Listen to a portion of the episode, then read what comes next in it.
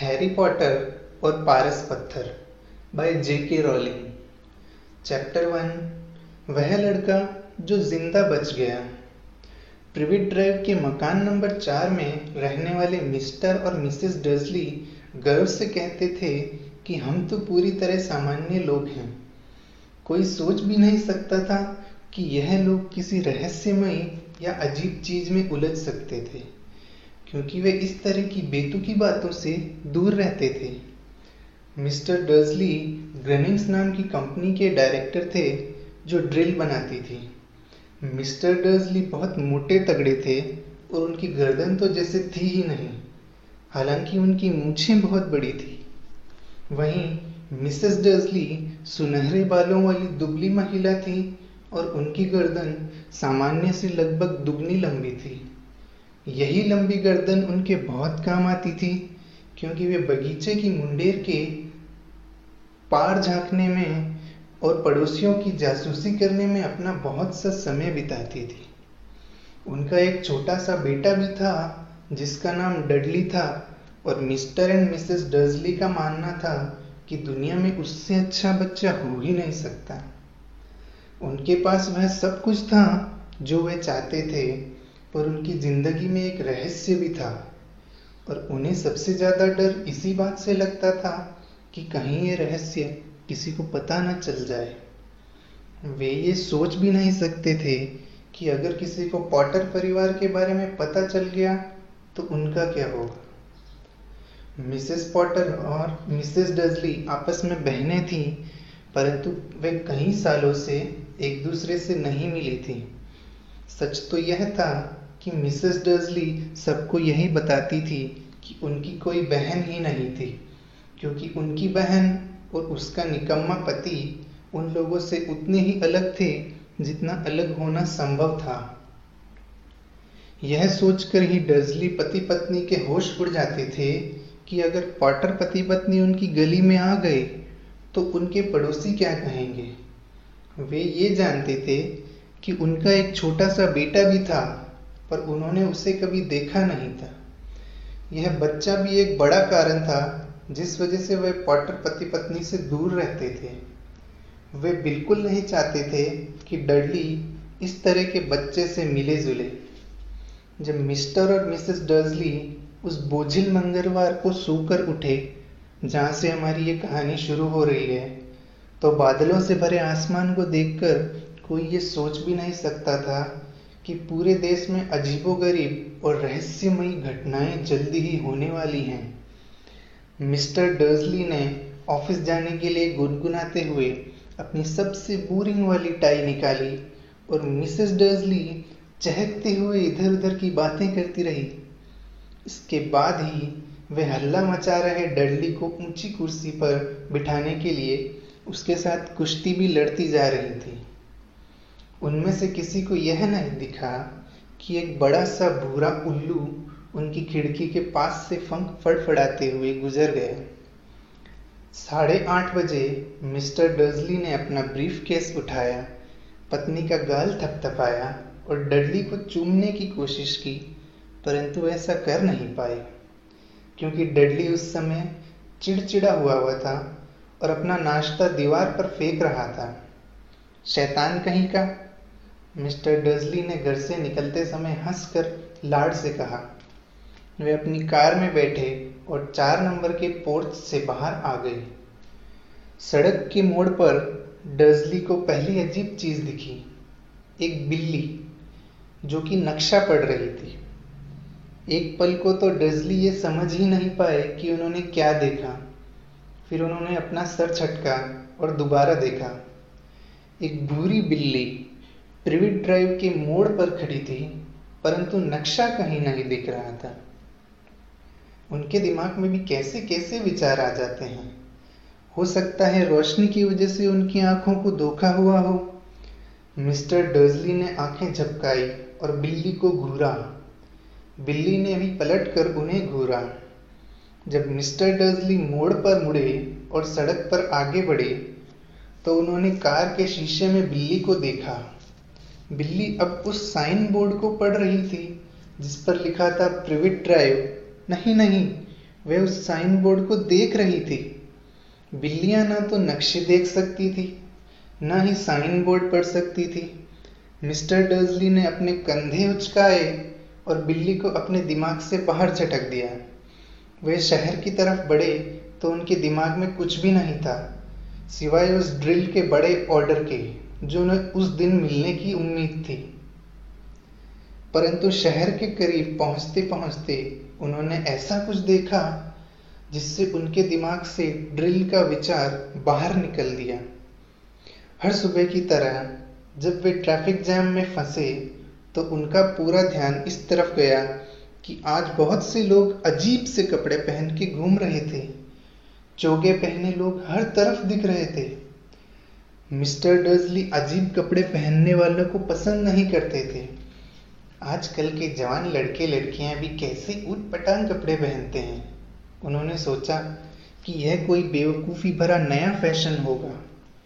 उन्होंने अपनी उंगलियों से स्टीयरिंग व्हील पर तबला बजाया और तभी उनकी निगाह पास में खड़े कुछ अजीब लोगों के झुंड पर पड़ी।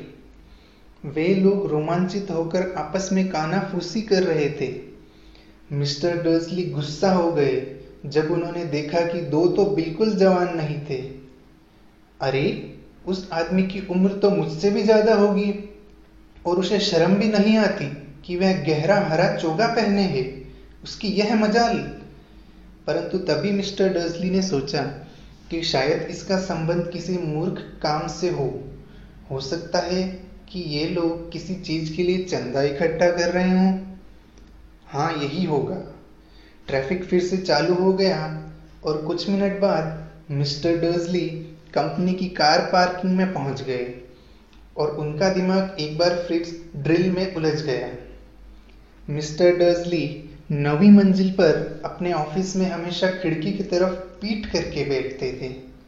अगर ऐसा नहीं होता तो उस समय उन्हें ड्रिल पर ध्यान लगाने रखने में कठिनाई होती।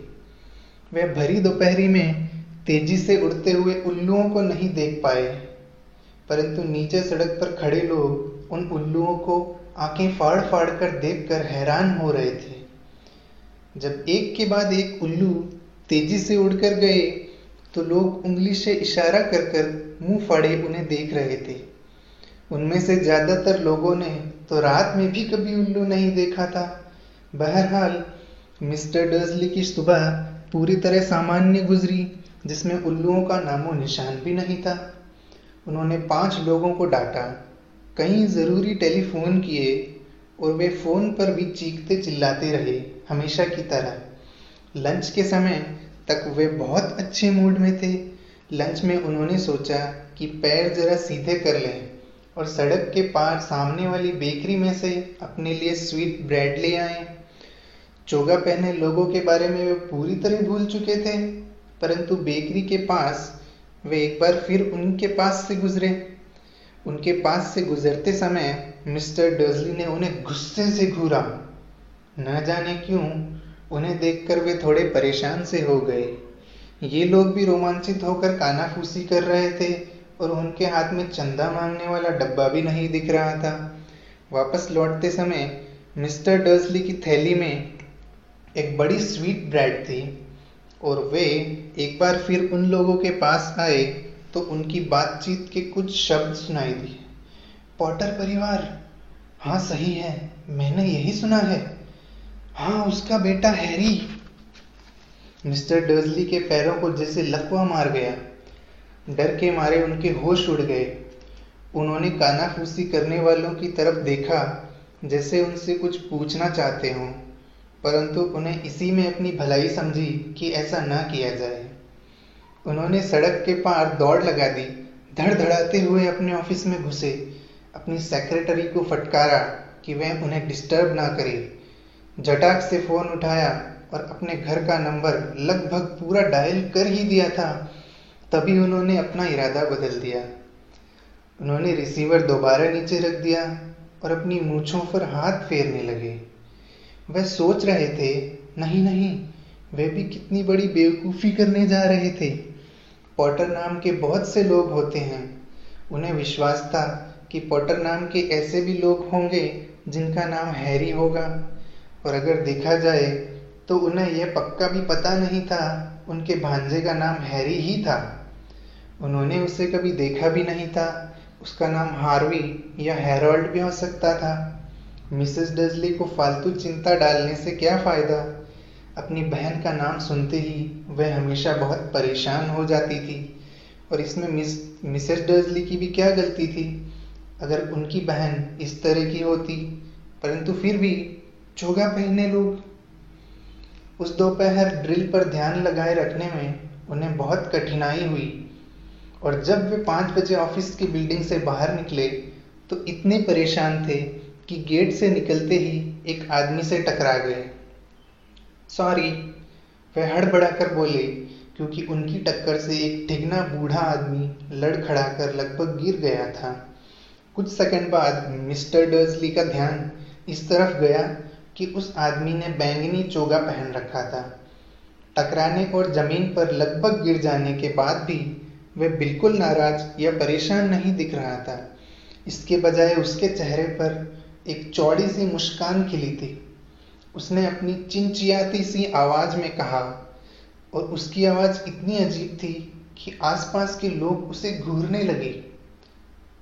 कोई बात नहीं, आज मुझे भी कोई चीज़ परेशान नहीं कर सकती। खुशियाँ मनाओ, क्योंकि तुम जानते हो कौन अब आखिरकार चला गया है। आज का दिन इतना खुशी का है कि तुम्हारे जैसे मगलुओं को भी जश्न मनाना चाहिए। और फिर उस बूढ़े ने मिस्टर डर्जली की कमर में हाथ डालकर उन्हें गले से लगाया और वहाँ से चल दिया। मिस्टर डर्जली वहीं किसी पेड़ की तरह खड़े रह गए। एक अजनबी ने उसने गले लगाया था। यही नहीं, उसने उन्हें मगलू भी कहा था, चाहे उसका जो भी मतलब होता हो। उनके दिमाग के पुर्जे हिल चुके थे। वह अपनी कार की तरफ़ लपके और घर की तरफ़ चल दिए। उन्हें आशा थी कि यह सब बातें उनकी कल्पना की उपज ही होंगी। और यह आशा उन्होंने आज से पहले कभी नहीं की थी, क्योंकि वे कल्पना की उड़ान को पसंद ही नहीं करते थे। जब वे अपने घर के पोर्च में अंदर घुसे तो पहली चीज़ जो उन्होंने देखी, उसे देखकर उनका दिमाग और भी खराब हो गया। जिस भूरी बिल्ली को उन्होंने सुबह देखा था, वह अब उनके बगीचे की मुंडेर पर बैठी हुई थी। उन्हें पूरा विश्वास था कि यह वही बिल्ली थी, क्योंकि इसकी आँखों के चारों तरफ़ भी उसी तरह के निशान थे। शू! मिस्टर डर्सली ज़ोर से चिल्लाए बिल्ली टस से मस नहीं हुई। इसके बजाय उसने मिस्टर डर्सली की तरफ़ और घूर कर देखा। मिस्टर डर्सली हैरान रह गए। क्या यह आम बिल्लियों जैसा व्यवहार था? अपने आप को संभालने की कोशिश करते हुए वह घर के अंदर घुसे। अब भी उनका पक्का इरादा था कि वह अपनी बीवी को कुछ भी नहीं बताएँगे। मिसेस डर्जली का दिन अच्छा और सामान्य गुजरा था। उन्होंने डिनर पर अपने पति को बताया कि पड़ोसन की अपनी बेटी के साथ क्या समस्याएँ चल रही है और डडली ने एक नया वाक्य सीखा है, नहीं करूँगा। मिस्टर डर्जली ने सामान्य व्यवहार करने की कोशिश की। जब डडली को सुला दिया गया तो वह समय रहते ड्राइंग रूम में गए। ताकि रात के समाचार की अंतिम खबर सुन सकें। और अंत में, हर जगह के लोग बता रहे हैं कि इस देश के उल्लुओं की हरकतें आज बहुत अजीब थी। हालाँकि उल्लू आमतौर पर रात को ही शिकार करते हैं और दिन की रोशनी में ही बाहर निकलते हैं। शायद ही कभी निकलते हैं दिन की रोशनी में, परंतु आज सूरज उगने के बाद से ही सैकड़ों उल्लू हर दिशा में उड़ते दिखाई दिए। विशेषज्ञ यह नहीं बता पा रहे हैं कि उल्लुओं ने अचानक अपने सोने का समय क्यों बदल दिया है? समाचार पढ़ने वाले ने मुस्कुराते हुए कहा बड़ी अजीब बात है। और अब मौसम की जानकारी, जिम मैकफिन से जिम, क्या आज रात भी उल्लुओं की बारिश होने की संभावना है? हेलो टेंट मौसम विशेषज्ञ ने कहा, मैं उसके बारे में तो नहीं जानता, परंतु आज सिर्फ़ उल्लुओं की हरकतें ही अजीब नहीं रही। कैंट, यॉर्कशायर और डंडी के दर्शकों ने आज मुझे फ़ोन करके बताया है कि मैंने कल जिस बारिश का वादा किया था, उसकी जगह आज आसमान से उल्काओं की बारिश हुई। शायद लोग बॉनफायर नाइट का त्योहार थोड़ा जल्दी मना रहे हैं। यह है बहुत दोस्तों, परंतु आज की रात निश्चित रूप से पानी बरसेगा। मिस्टर डर्जली अपनी कुर्सी पर बर्फ़ की तरह जमे रह गए। पूरे ब्रिटेन में उल्काओं की बारिश। दिन की रोशनी में उल्लुओं का उड़ना। हर जगह चोगा पहन रहे, घूम रहे लोग। और पॉटर पॉटर परिवार के बारे में कानाफूसी मिसेस डर्जली दो कप चाय लेकर ड्राइंग रूम में आई। अब बताए बिना कोई चारा नहीं था। उन्होंने अपनी पति को, पत्नी को कुछ तो बताना ही पड़ेगा। उन्होंने घबराते हुए अपना गला साफ़ किया। पटूनिया डियर, हाल है। तुम्हारी बहन की कोई खबर मिली है क्या तुम्हें? जैसा उन्होंने सोचा था, यह सुनकर मिसेस डर्जली को झटका भी लगा और गुस्सा भी आया। आमतौर पर वे लोग यही जताते थे कि मिसेस डर्जली की कोई बहन नहीं थी। नहीं, उन्होंने तीखा जवाब दिया। क्यों? समाचार में अजीब खबरें आ रही थी। मिस्टर डर्जली ने सहमी हुई आवाज़ में कहा, उल्लू, उल्काएँ और शहर में आज बहुत सी अजीब तरह के लोग घूम रहे थे। तो मिसेस डर्जली ने तम तमा कर पूछा तो मैंने सोचा मैंने सोचा शायद कहीं हो न हो इसका संबंध उन लोगों से, उनकी तरह के लोगों से तो नहीं है? मिसेस डर्जली होठ सिकोड़ कर अपनी चाय पीती रही। मिसेस डर्जली ने, मिस्टर डर्जली ने विचार किया कि क्या उनमें अपनी पत्नी को यह बताने की हिम्मत थी कि उन्होंने पॉटर का नाम सुना है? अंत में इसी नतीजे पर वे पहुँचे कि उनमें इतनी हिम्मत नहीं थी। इसके बजाय वे जितने सामान्य तरीके से कह सकते थे, उन्होंने कहा, उनका बेटा, उसकी उम्र भी तो अपनी डडली जितनी ही होगी ना? मेरे ख्याल से उतनी ही होनी चाहिए, मिसेस डर्जली ने कड़क कर कहा। वैसे उसका नाम क्या है? हावर्ड है ना? हैरी। और मेरे ख्याल से ये बहुत ही घटिया और सड़क छाप नाम है। और नहीं तो क्या? मिस्टर डर्जली बोले, और उनका दिल बुरी तरह डूबता जा रहा था। बिल्कुल ठीक कहा, मेरा भी यही ख्याल है। जब वे लोग सोने के लिए ऊपर वाली मंजिल पर गए तो इसके बाद मिस्टर डर्जली इस विषय पर एक भी शब्द नहीं बोले। जब मिसेस डर्जली बाथरूम में थी तो मिस्टर डर्जली चुपके से बेडरूम की खिड़की के पास गए और उन्होंने सामने वाले बगीचे में झांका। बिल्ली अब भी वहीं थी। वो प्रिविट ड्राइव के मोड़ पर नज़रें गड़ाई थी, जैसे कि उसे किसी का इंतज़ार था। क्या ये उनके मन का वहम था, या फिर इसका संबंध? पॉटर परिवार से था। अगर ऐसा हो और किसी को ये पता चल जाए कि उनका संबंध ऐसे लोगों से है तो बहरहाल यह तय था कि वे यह सहन नहीं कर पाएँगे। मिस्टर और मिसेस डर्जली बिस्तर पर लेट गए। मिसेस डर्जली तो तत्काल सो गई, पर मिस्टर डर्जली जागते रहे और मन ही मन सारी बातें याद करते रहे। सोने से पहले उनके मन में तसल्ली देने वाला आखिरी विचार यही था कि अगर पॉटर परिवार का इन अजीब घटनाओं से कोई संबंध हो भी तो भी डरने की कोई बात नहीं थी, क्योंकि वह उनके और मिसेस डजली के पास भला क्यों आएँगे? पॉटर पति पत्नी बहुत अच्छी तरह से जानते थे कि उनके और उन जैसे लोगों के बारे में पटूनिया और वह किसी तरह के विचार रखते थे, वह उनसे नफरत करते थे। मिस्टर डर्सली को समझ ही नहीं आ रहा था कि वह और पेटूनिया ऐसी किसी चीज़ में किस तरह उलझ सकते थे जो इस समय हो रही होगी? उन्होंने उबासी ली और करवट बदली। इसका उन पर कोई असर ही नहीं हो रहा था। उनका अंदाज़ा कितना गलत था। मिस्टर डर्सली भले ही कच्ची नींद में सो गए थे, परंतु बाहर मुंडेर पर बैठी बिल्ली की आँखों में नींद का नामो निशान ही नहीं था। वह अब भी किसी मूर्ति की तरह स्थिर बैठी थी और पलक झपकाए बिना प्रिवेट ड्राइव के दूर वाले मोड़ पर अपनी नज़रें गड़ाई थी। जब बगल वाली सड़क पर एक कार का दरवाज़ा भड़ाक से बंद हुआ तो भी वह नहीं हिली। और ना ही तब, जब दो उल्लू उसके सिर के ऊपर से उड़ते हुए चले गए। दरअसल, लगभग आधी रात के करीब ही ये बिल्ली अपनी जगह से हिली। बिल्ली जिस मोड़ पर नज़रें जमाए थी, वहाँ एक आदमी प्रकट हुआ। वह इतने अचानक और चुपचाप आया था कि देखने वालों को लग सकता था कि वह ज़मीन के भीतर से निकला हो। बिल्ली की पूंछ फड़की और उसकी आँखें सिकुड़ गई। इस तरह का आदमी प्रिविट ड्राइव में पहले कभी नहीं देखा था। वह लंबा, दुबला और बहुत बूढ़ा था। उसकी उम्र उसके बालों, उनकी दाढ़ी बहुत ही ज़्यादा सफ़ेद थी। और उनके बाल और उनकी दाढ़ी इतने लंबे थे कि वह उन्हें अपनी बेल्ट के नीचे खींच सकते थे। वह लंबा दुशाला ओढ़े थे। उसका जामुनी चोगा ज़मीन पर घिसट रहा था और उन्होंने अपनी ऊँची एड़ी के बकल वाले जूते पहन रखे थे। आधे चाँद के आकार वाले चश्मे के पीछे से दिखती उनकी नीली आँखें साफ़ और चमकदार थी। उनकी नाक बहुत लंबी और मुड़ी हुई थी। जैसे उन्हें कम से कम दो बार तोड़ा गया हो।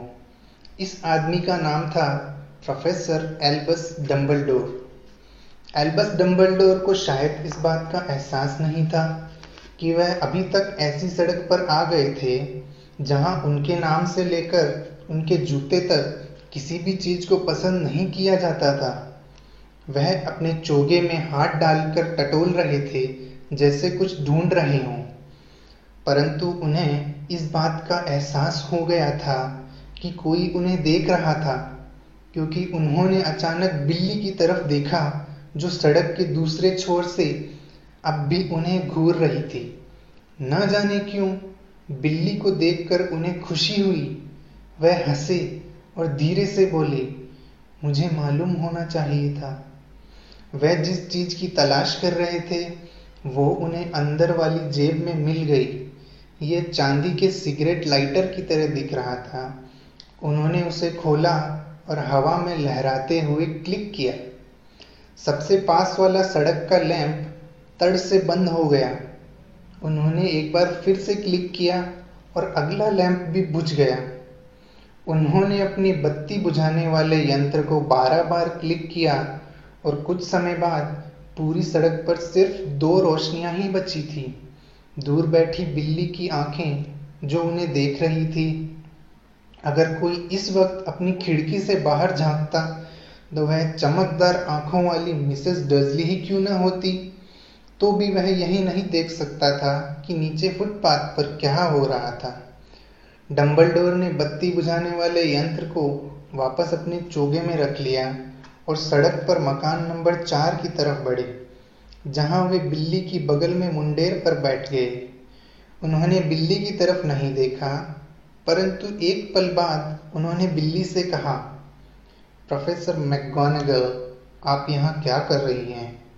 वह बिल्ली की तरफ़ देखकर मुस्कुराए, परंतु बुरी बिल्ली गायब हो चुकी थी।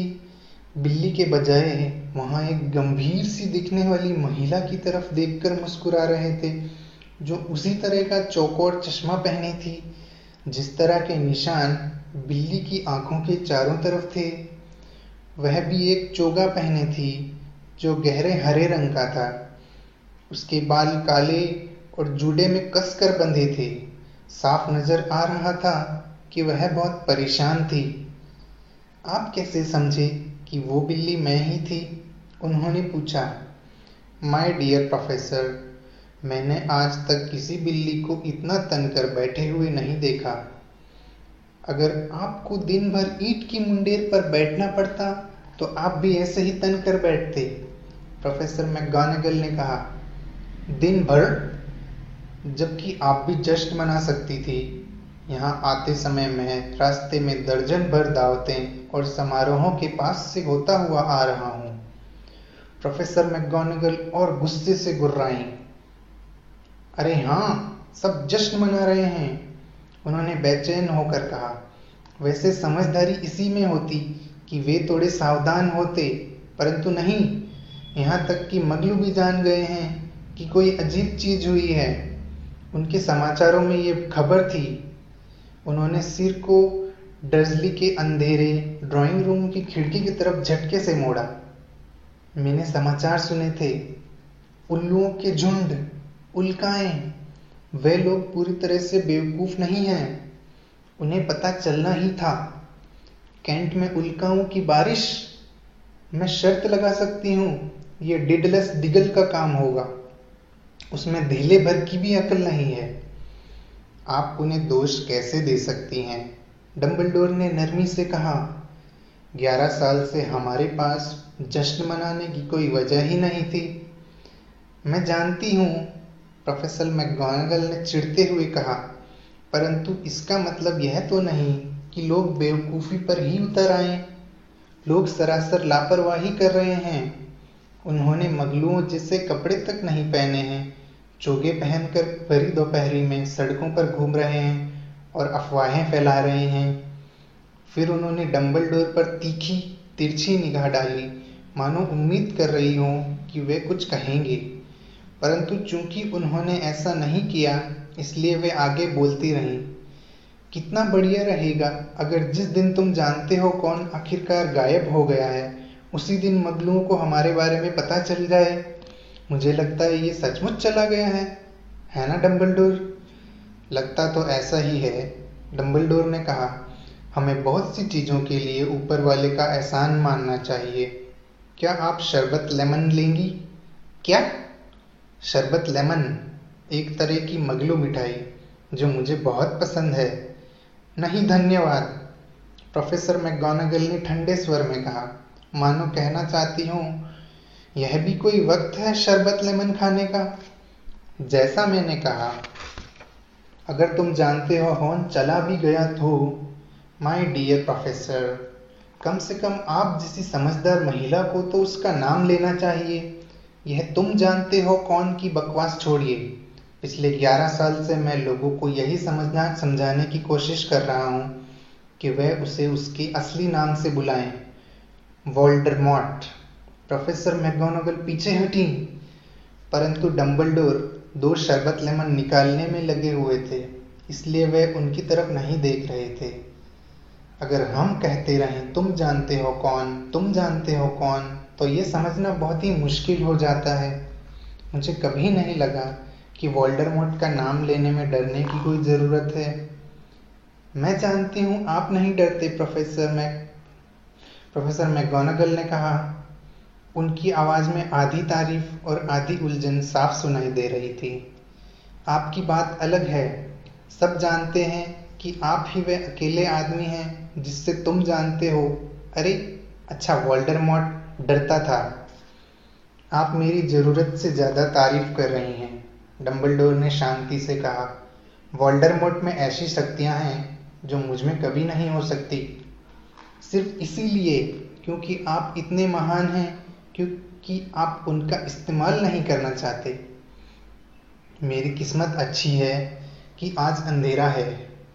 मैं तब से इतना नहीं शर्माया जब मैडम पॉम्फ्री ने मेरे नए मफलर की तारीफ़ की थी।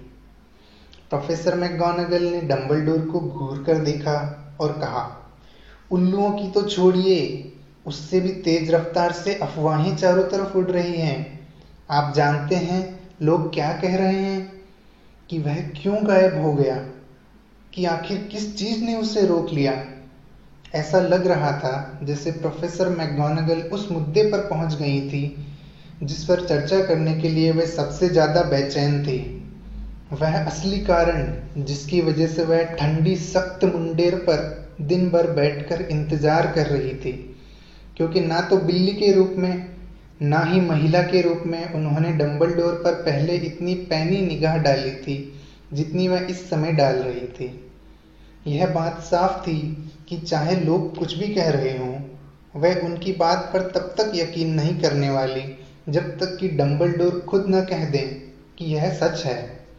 परंतु डम्बलडोर इस समय एक और शरबत लेमन छांट रहे हैं और उन्होंने कोई जवाब नहीं दिया।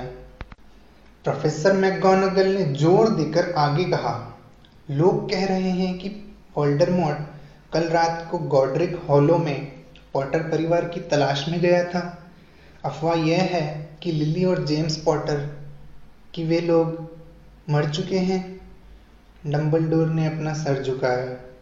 प्रोफेसर मैकगोनागल के मुँह से आह निकल गई। लिली और जेम्स, मुझे विश्वास नहीं हो रहा है। मैं इस पर विश्वास नहीं करना चाहती थी। ओह एल्बस। डम्बलडोर आगे बढ़े और उन्होंने प्रोफेसर मैकगोनागल का कंधा थपथपाया। मैं जानता हूँ, मैं जानता हूँ, उन्होंने भारी आवाज़ में कहा। आगे बोलते समय प्रोफेसर मैगोनागल की आवाज़ थरथरा रही थी। यही नहीं, लोग तो यह भी कह रहे हैं कि उन्होंने उसके बेटे हैरी पॉटर को भी मारने की कोशिश की थी, परंतु वह उसे नहीं मार पाया। वह उस छोटे से बच्चे को नहीं मार पाया। कोई नहीं जानता कि क्यों या कैसे, परंतु लोग कह रहे हैं, जब वॉल्डरमोट हैरी पॉटर को नहीं मार पाया तो उसकी शक्तियाँ नष्ट हो गई और इसीलिए वह गायब हो गया है।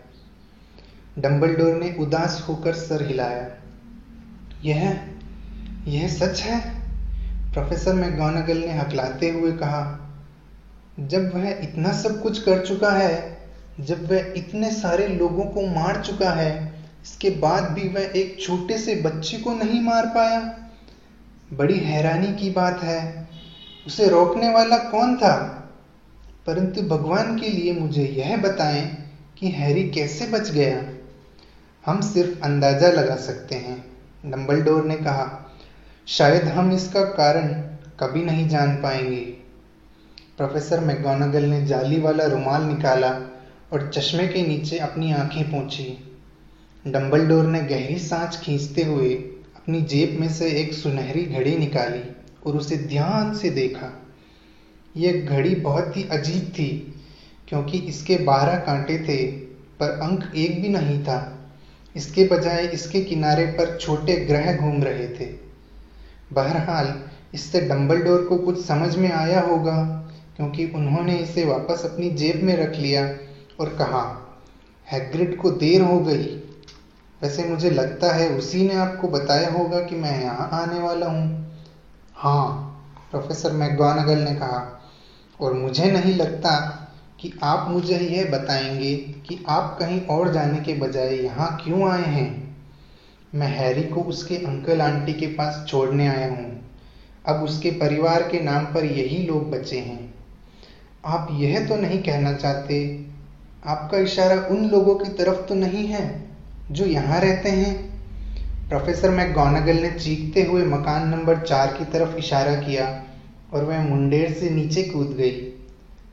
डम्बलडोर आप ऐसा नहीं कर सकते। मैंने दिन भर इन लोगों को देखा है। दुनिया में आपको ऐसे दो लोग नहीं मिल सकते जो हमसे इतने अलग हों। और उनका एक बेटा भी है। मैंने देखा कि वह अपनी माँ को पूरी सड़क पर लात मारता जा रहा था और मिठाई खाने की जिद कर रहा था। हैरी पॉटर यहाँ आकर रहेगा।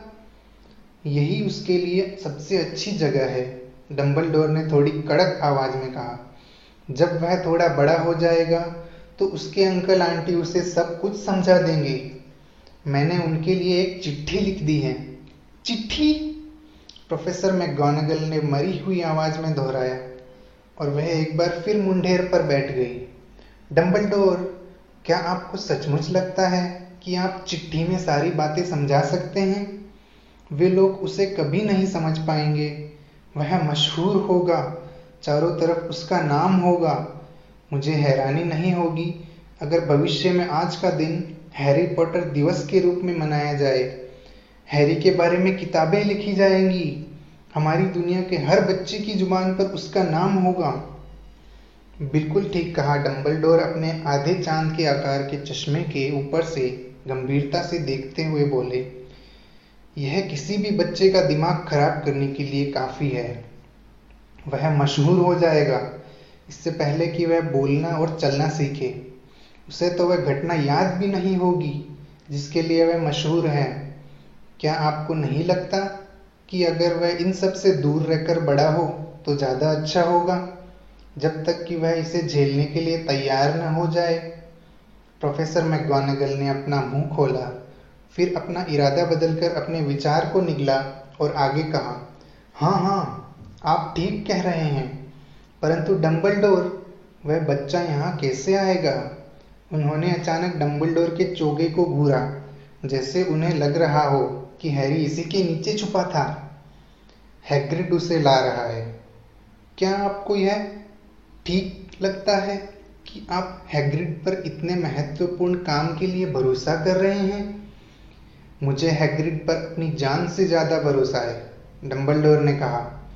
मैं यह नहीं कहती कि वह दिल का बुरा है प्रोफेसर मैगोनगल ने मन मारकर कहा, परंतु आपको यह तो मानना ही पड़ेगा कि वह थोड़ा लापरवाह है। उसकी यह आदत है। यह कैसी आवाज़ है? एक हल्की सी गड़गड़ की आवाज़ ने उनके चारों तरफ़ फैली खामोशी को तोड़ा। आवाज़ धीरे धीरे नज़दीक होती गई और तेज होती गई।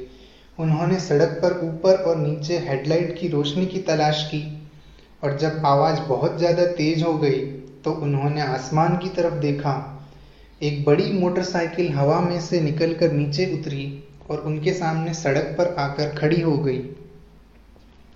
मोटरसाइकिल बहुत बड़ी थी, परंतु यह उस आदमी के मुकाबले में कुछ नहीं थी जो उस पर बैठा हुआ था। वह आम आदमी की तुलना में दुगना लंबा था और कम से कम पाँच गुना चौड़ा था। वह एकदम जंगली लग रहा था, क्योंकि काले बालों और दाढ़ी की लंबी लटों ने उसके ज़्यादातर चेहरे को छुपा कर रखा था। उसके हाथ कूड़ेदान के ढक्कन जितने बड़े थे और चमड़े के जूतों में उसके पैर बेबी डॉल्फिन की तरह लग रहे थे। उसकी विशाल, शक्तिशाली बाहों में कंबलों की एक पोटली थी। हैग्रिड डंबलडोर ने राहत की सांस लेते हुए कहा, आखिर तुम आ ही गए और तुम्हें यह मोटरसाइकिल कहाँ से मिली? उधार ली, प्रोफेसर डंबलडोर, सर, हैग्रिड ने मोटरसाइकिल से सावधानी से उतरते हुए कहा, सीरियस ब्लैक ने यह हमें उधार दी है, हम उसे ले आए, सर। कोई मुश्किल तो नहीं हुई? नहीं, सर, घर तो लगभग पूरी तरह तबाह हो गया था। परंतु इसके पहले कि मगलू चारों तरफ़ जमा हो जाते, हम उसे सही सलामत बाहर निकाल लाए। जब हम ब्रिस्टल के ऊपर से उड़ रहे थे तो उसे नींद लग गई। डम्बलडोर और प्रोफेसर मैगोनगल आगे झुके और उन्होंने कंबलों की पोटली के ऊपर से झांका। अंदर एक छोटा बच्चा था, जो गहरी नींद में सो रहा था। उसके माथे पर काले घने बालों के गुच्छे के नीचे उन्हें एक अजीब से आकार का घाव दिखा, जैसे वहाँ पर बिजली गिरी हो। क्या यहीं पर? प्रोफेसर मैगोनगल ने फुसफुसाते हुए पूछा।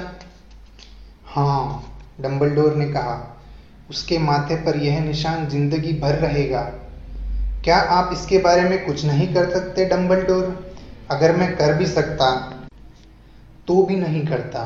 घाव के निशान कई बार बहुत काम आते हैं। मेरे खुद के बाएँ घुटने के ऊपर एक निशान है, जो लंदर के अंडरग्राउंड का बेहतरीन नक्शा है। खैर, उसे मुझे दे दो, हैग्रिड। अच्छा रहेगा हम अगर इस काम को जल्दी से निपटा लें। डंबलडोर ने हैरी को अपनी बाहों में लिया और डजली के घर की तरफ़ मुड़े। क्या हम क्या हम उसे गुड बाय कह सकते हैं, सर? हैग्रिड ने पूछा। उसने अपना बड़ा जबरीले बालों वाला सर हैरी पर झुकाया और अपने लटकते बालों को चुआते हुए उसे बहुत हल्के से चूम लिया। फिर अचानक हैग्रिड के मुँह से ऐसी आवाज़ निकली जैसे कोई घायल कुत्ता रो रहा हो। प्रोफेसर मैगोनगल दबी आवाज़ में बोली मगलू जाग जाएँगे सॉरी हैग्रिड ने सिसकते हुए कहा उसने एक बड़ा सा धब्बेदार रुमाल निकाला और उसमें अपना चेहरा छुपा लिया। परंतु हम इसे सहन नहीं कर सक, सक सकते। लिली और जेम्स मर गए और बेचारे छोटे से हैरी को इन मगलुओं के साथ रहना पड़ेगा। हाँ हाँ बड़े दुख की बात है। परंतु अपने आप को संभालो हैग्रिड वरना लोग हमें देख लेंगे। प्रोफेसर मैगोनगल ने फुसफुसाते हुए कहा जब डंबलडोर बगीचे की नीची दीवार को लांग कर सामने वाले दरवाजे तक गए तो प्रोफेसर मैगोनगल हैग्रिड की बाह को डरते डरते थपथपा रही थी। डंबलडोर ने हैरी को दरवाजे की सीढ़ियों पर धीरे से लिटा दिया। अपनी चोगे में से एक चिट्ठी निकाली। उसे हैरी के कंबलों के अंदर सावधानी से रखा और इसके बाद वे उन दोनों के पास लौट आए पूरे एक मिनट तक वे तीनों खड़े रहे। और उस छोटी सी पोटली को निहारते रहे। हैग्रिड के कंधे हिल रहे थे। प्रोफेसर मैगोनगल की पलकें लगातार झपक रही थी और डम्बलडोर की आँखों में जो चमक आमतौर पर नज़र आती थी, वह इस समय नहीं दिख रही थी। तो डम्बलडोर ने अंत में कहा, अब हमारा काम खत्म। अब यहाँ रुकने की कोई ज़रूरत नहीं है। अच्छा होगा कि हम यहाँ से चल दें और जश्न में शामिल हों। हाँ। हैग्रिड ने बहुत दबी आवाज़ में कहा, हमें ये मोटरसाइकिल सीरियस बैग को लौटा कर आते हैं। Good night professor McGonagall professor Dumbledore sir अपने बहते हुए आंसुओं को अपनी जैकेट की आस्तीन से पोंछते हुए हैग्रिड मोटरसाइकिल पर सवार हुआ और किक मारकर उसके इंजन में जान डाल दी। फिर तेज आवाज़ के साथ मोटरसाइकिल हवा में उड़ी और रात के अंधेरे में गुम हो गई। प्रोफेसर मैकगोनागल मुझे आशा है कि आपसे जल्द ही मुलाकात होगी, डम्बलडोर ने सिर हिलाते हुए कहा। प्रोफेसर मैकगोनागल ने जवाब में अपनी नाक सुकड़ी। डम्बलडोर मुड़े और सड़क पर चल दिए। मोड़ पर जाकर वे रुके और अपना चांदी का बत्ती बुझाने वाला यंत्र बाहर निकाला। उन्होंने उसे एक बार क्लिक किया तो रोशनी के बारह गोले सड़क के लैंपों की तरफ़ तेज़ी से लपके और प्रिविट ड्राइव अचानक नारंगी रोशनी में नहा गया। डम्बलडोर देख सकते थे कि सड़क के दूसरे सिरे पर एक बूरी बिल्ली चली जा रही थी। उन्हें नंबर चार की सीढ़ी पर रखे कंबलों की पोटली की झलक भर दिख रही थी। गुड लक हैरी उन्होंने धीमे से कहा। फिर वे पलटे और चोगे को एक झटका देते हुए गायब हो गए। हल्की हल्की हवा प्रिविट ड्राइव की साफ़ सुथरी झाड़ियों को हिला रही थी। काले आसमान के नीचे सब कुछ शांत और व्यवस्थित था। यह वह आखिरी जगह थी जहाँ आप आश्चर्यजनक घटनाएँ होने की उम्मीद कर सकते थे। हैरी पॉटर ने सोते सोते कमलों के भीतर अपनी करवट बदली। उसके नन्हे से हाथ ने पास रखी चिट्ठी को पकड़ लिया और वह सोता रहा। वह नहीं जानता था कि वह बहुत खास था। यह भी नहीं कि वह बहुत मशहूर था और यह भी नहीं कि कुछ घंटे बाद मिसेस डर्सली की चीख सुनकर उठेगा, जब वे दूध की बोतल बाहर रखने के लिए सामने वाला दरवाज़ा खोलेंगी। वह यह भी नहीं जानता था कि अगले कुछ सप्ताह उसका कजिन डडली उसे नोचेगा और तंग करेगा, और वह यह तो बिल्कुल जान ही नहीं सकता था कि इस समय पूरे देश में छुप छुप कर मिल रहे लोग अपने गिलास उठाकर दबी आवाज़ में कह रहे थे, हैरी पॉटर के नाम, वह लड़का जो ज़िंदा बच गया।